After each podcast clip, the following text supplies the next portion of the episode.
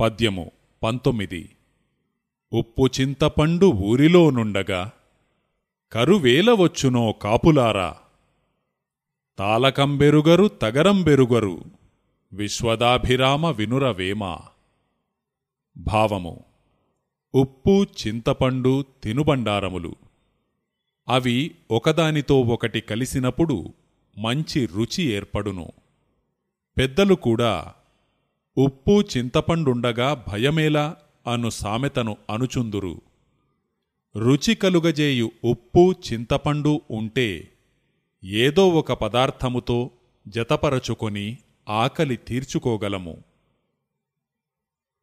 అందువలన కరువు లేదని బయటి ప్రపంచములో చెప్పుకొనున్నట్లు వేమన జ్ఞానపరముగా ఊరనగా దేహమని కాపులారా అనగా దేహమునందు నివసించు జీవులారా అని కరువంటే కర్మము అనగా కష్టములని ఉప్పు అనగా జ్ఞానమని చింతపండు అనగా సాధన అని తెలుపుచు గొప్ప రహస్యమును పద్యమందు ఇమిడ్చారు.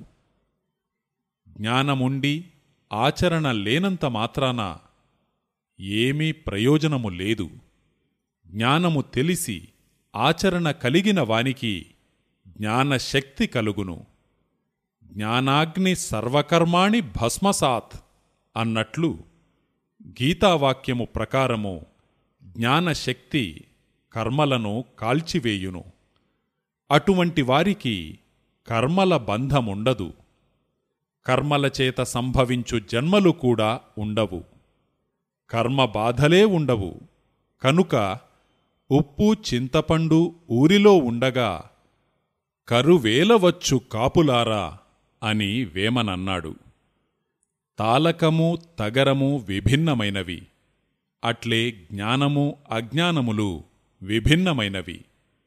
కొందరు మానవులు జ్ఞానమంటే ఏమిటో అజ్ఞానమంటే ఏమిటో తెలియక నిత్యమూ చేయు పనులనే చేయుచు విమర్శ లేనివారైనారు కనుక అటువంటి వారినుద్దేశించి తాలకంబెరుగరు తగరంబెరుగరు అని వేమనన్నాడు.